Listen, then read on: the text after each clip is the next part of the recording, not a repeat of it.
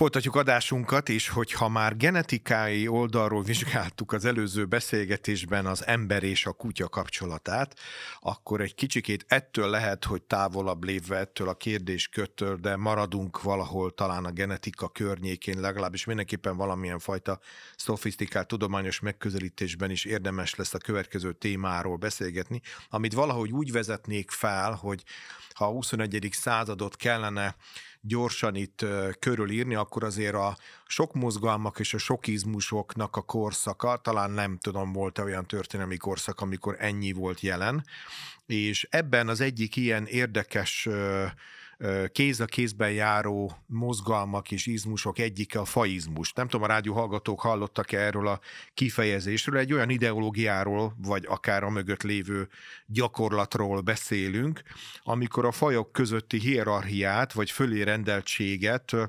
hirdeti maga ez az izmus, de egyúttal ez egy bélyeg és vádként is elhangzik.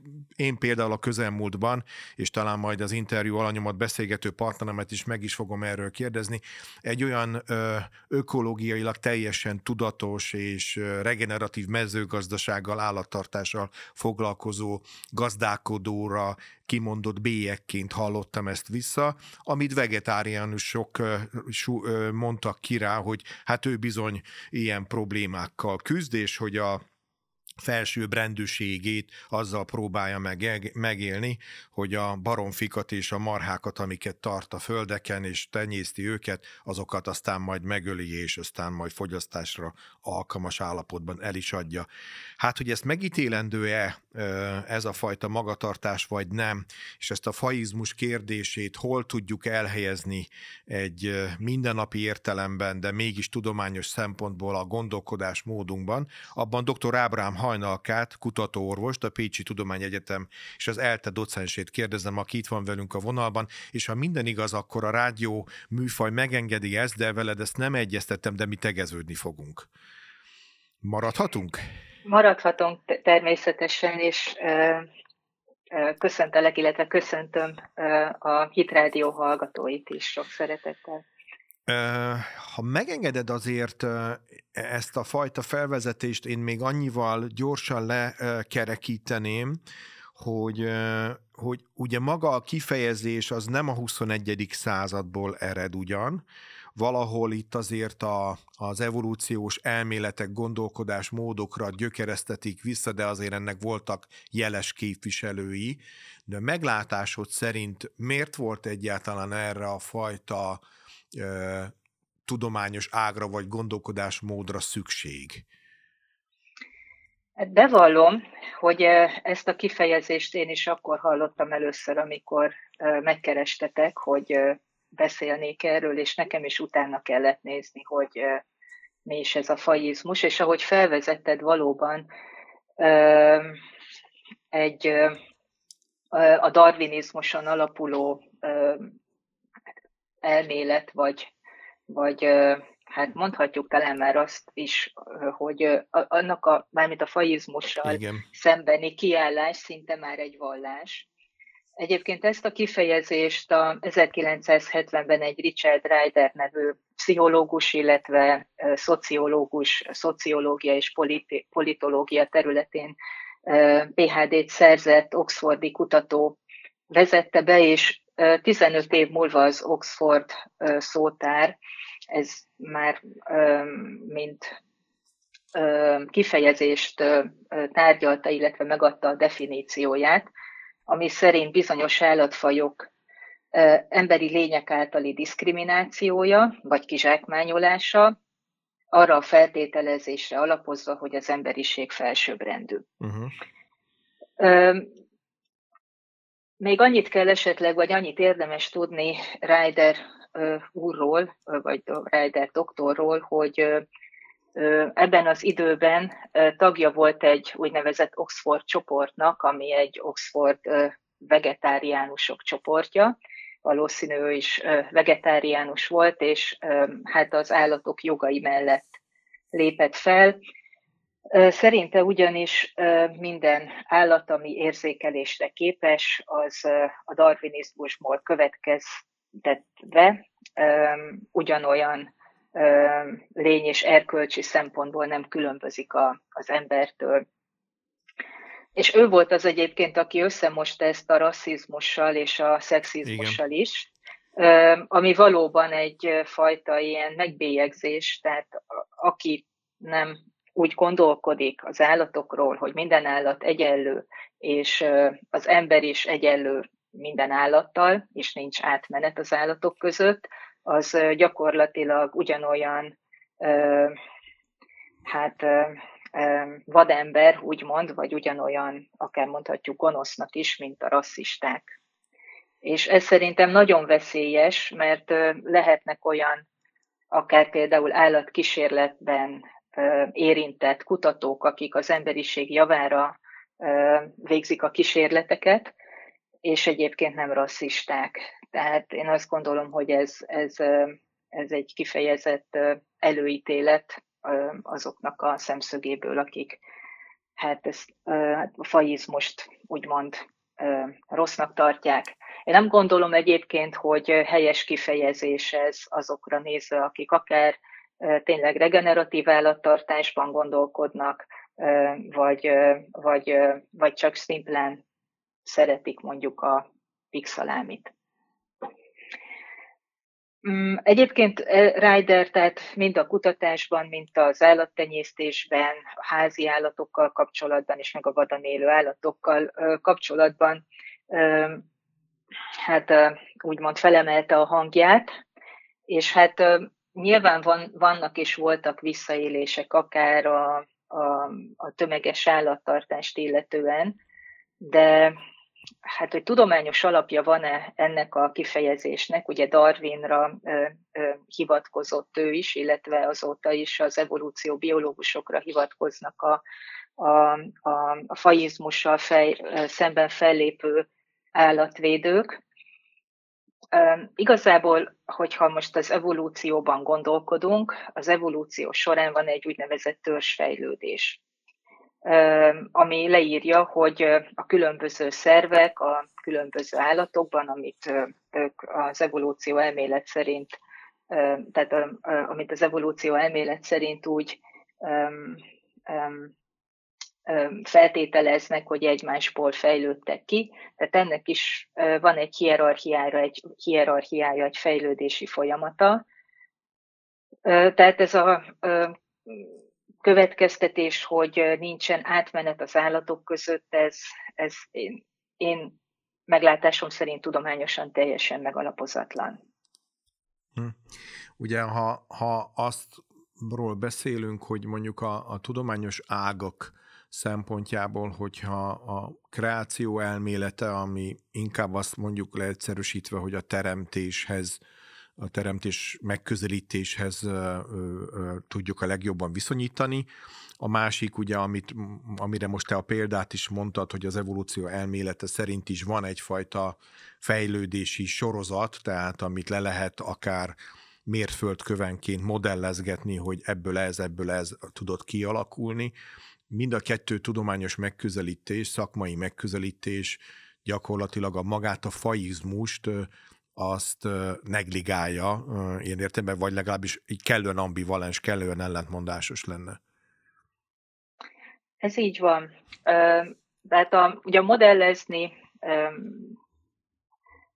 talán én nem mondanám, hogy modellezni lehet a, a törzsfejlődést, de hogyha az egész törzsfejlődés elmélete abból a megfigyelésből származik, hogy bizonyos szervek egyre összetettebb formában, egyre szofisztikáltabb működésben jelennek meg, illetve kezdetben mondjuk volt egy sejt, ami egy baktériumhoz hasonló, aminek aztán később kialakult sejtmagja és mindenféle sejtszervecskéje, így lett egy egysejtű sejtmaggal rendelkező sejt, ami aztán több sejtűvé vált, és végül valahol megjelent az ember. Na most ennek a folyamatnak a során a különböző szervek, szívtüdő, vese különböző fejlettségben jelennek meg a különböző állatokban, ami hát így a törzsfejlődés során az elmélet szerint egymásból kialakult. Uh-huh.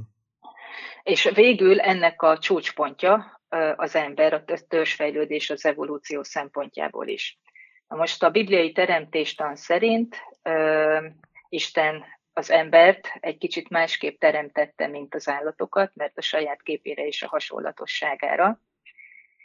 És ez valamiképpen megnyilvánul azért az embernek a mi voltában. Tehát, hogyha csak abba gondolunk bele, hogy egy, egy állat, egy madár, vagy egy emlős állat is a lakhelyét azt év ezredeken keresztül ugyanolyan formában csinálja meg. Tehát egy gólya mindig ugyanúgy rakja a fészkét, nem csinál rá tetőt, vagy, vagy, vagy a, a hóda várát, míg az ember esetében látszik, hogy az például csak az építészetben milyen fejlődést uh-huh, igen. ért el az ember, de akkor beszélhetünk a közlekedésről, hogy már nem gyalog, hanem autóval, meg repülővel közlekedik, és így tovább. Tehát ez a kreativitás, ami hát a, a teremtőbe, a kreátorban benne van, az valamiképpen belekerült az emberbe, és ez például hiányzik az állatokból, tehát ilyet nem látunk. Ugyanakkor látunk például akár a hangyák vagy a, vagy a, vagy a méhek társadalmában is hierarchiát, még, a, még egy fajon belül is. Van az anyakirálynő, meg vannak a, a, a, a, a szolgák, tehát azért az állatvilág sem olyan egyszerű, hogy csak e, e, egymás mellett vannak az állatok, és mind egyenlők. És hát mellesleg, ahogyha már a faizmust, illetve annak a, a, a faizmussal mondjuk minket megbélyegző embereknek a gondolkodás menetét nézem, akik azt mondják, hogy minden állat egyenlő, és nem szabad ezért állatokat fogyasztani, mert ők egyenlők mi velünk, hát akkor megkérdezem, hogy mi van azokkal az állatokkal, amelyek állattevők, amelyek ragadozók, amelyek a másik állatokat megeszik. A gyengébbet, a könnyen elejthetőt, a, a, a náluk kisebbet, tehát hogy hogy illik ebbe a, az Rider elméletébe bele az, hogy minden állat egyenlő, és mindenkinek szabad, mármint az állatoknak szabad egymást megenni, de az embernek nem szabad megenni az állatot.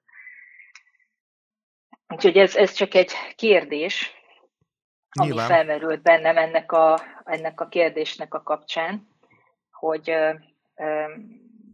mármint itt nem nem találni a logikát az ő elmélete és a, és a, hát a valóság között, valóság.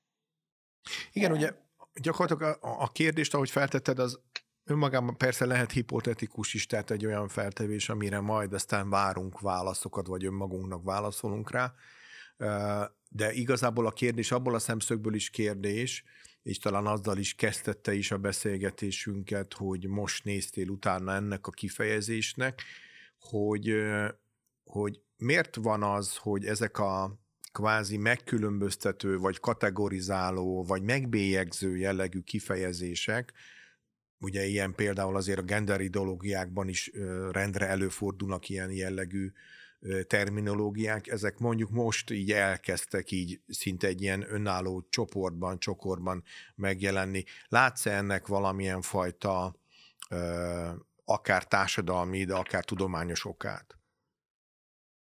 Hát mikor a témának utána néztem, megtaláltam Ryder úr hivatalos honlapját, vagy legalábbis a Wikipédiáról egy honlapra kerültem, és ott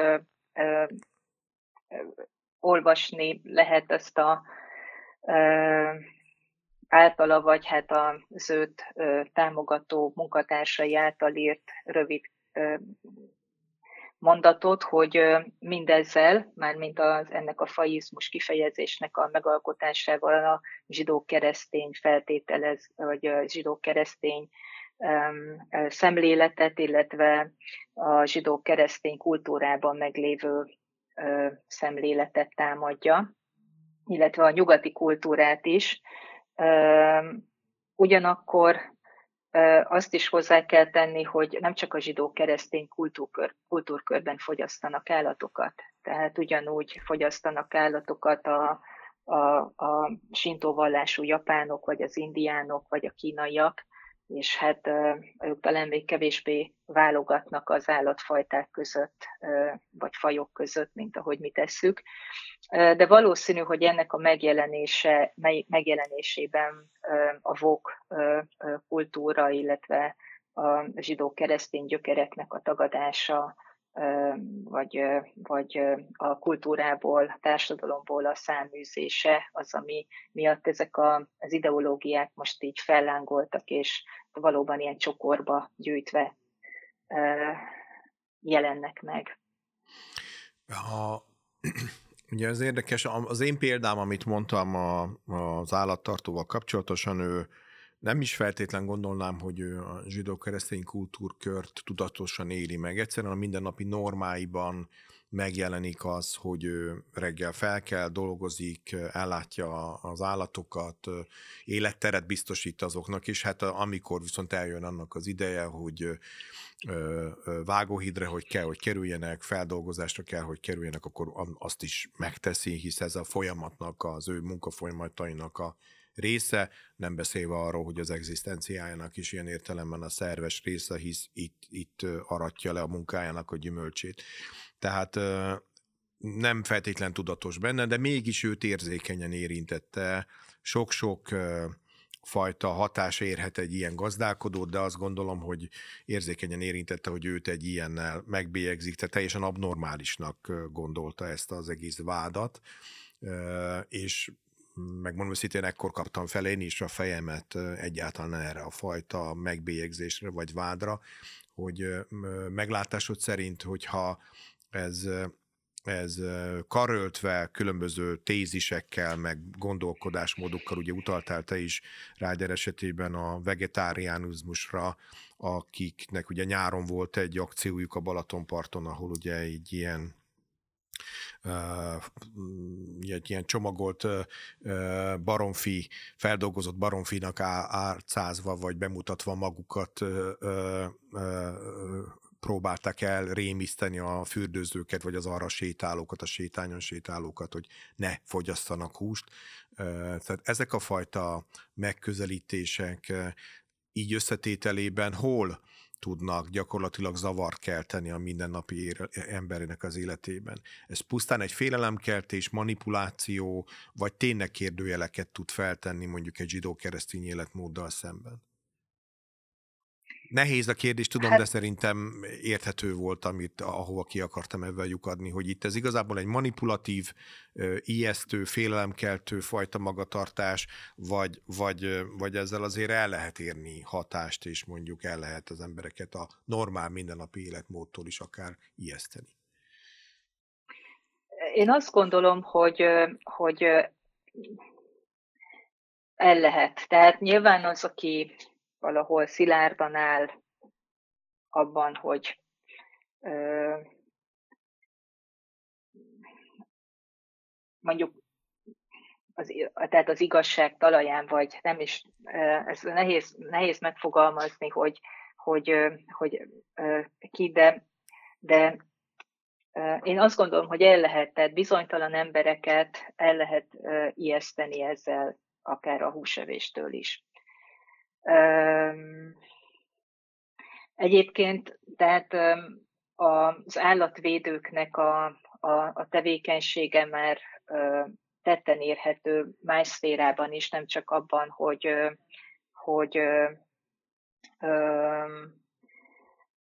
mondjuk az IKEA-ban lehet húsmentes húsgolyót kapni, vagy, vagy sorra jelennek meg a, a, az ilyen termékek, amivel nincsen semmi gondom, tehát aki nem szeretne enni, az, az egyen nyugodtan ö, olyan élelmiszert, amit szeretne, és nem, nem, nem kell húst tennie, de ö, tulajdonképpen már, a, a, már egy állat kísérletes engedélyt, én ugye egyetemen ö, dolgozom, és ott ö, végzünk, végeztünk állatkísérleteket, mert már azt is nagyon nehéz ö, megszerezni, és tulajdonképpen a, Ryder úr tevékenységének köszönhetően mondhatnám így.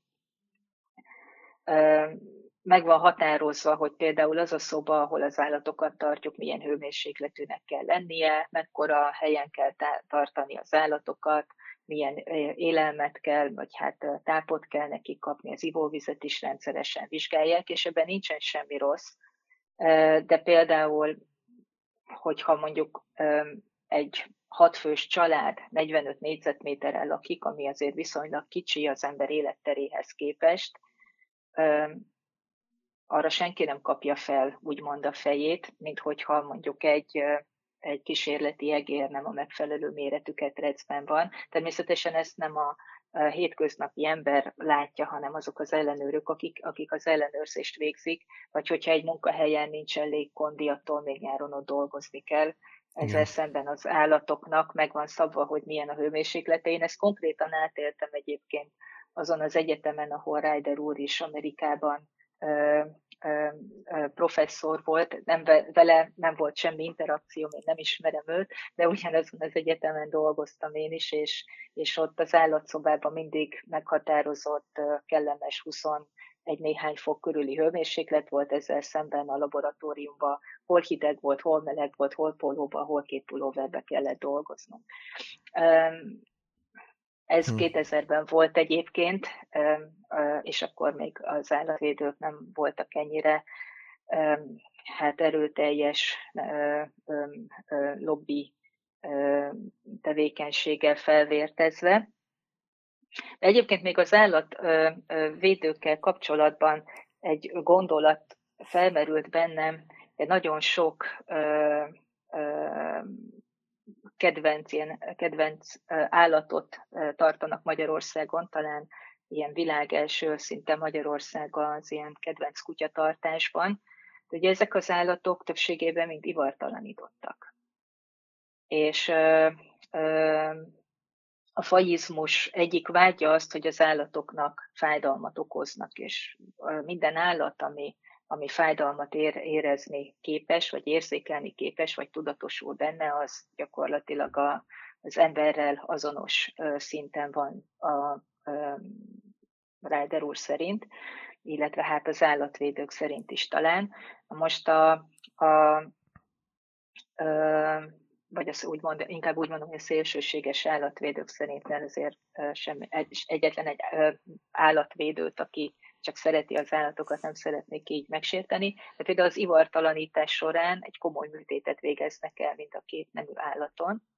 Igen. És, és ők egyébként az utódnemzés, meg az utód ellés örömétől, meg a, a felnevelés örömétől is, mert hát a, a kiskutyák, kismacskáknak a, a, a, a kiskutyák, kismacskákról való gondoskodás örömétől is megfosztják.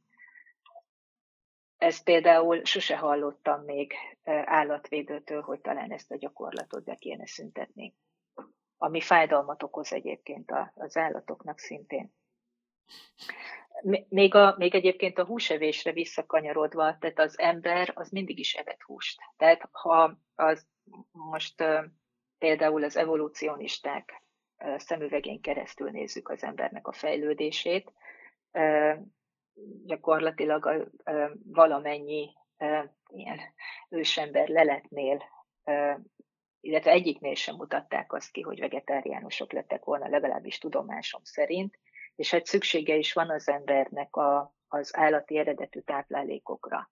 Tehát csupán növényi eredetű táplálékból nagyon nehéz fedezni azokat a a, a szükséges úgynevezett eszenciális aminósavakat, amire, amire szükség van az embernek.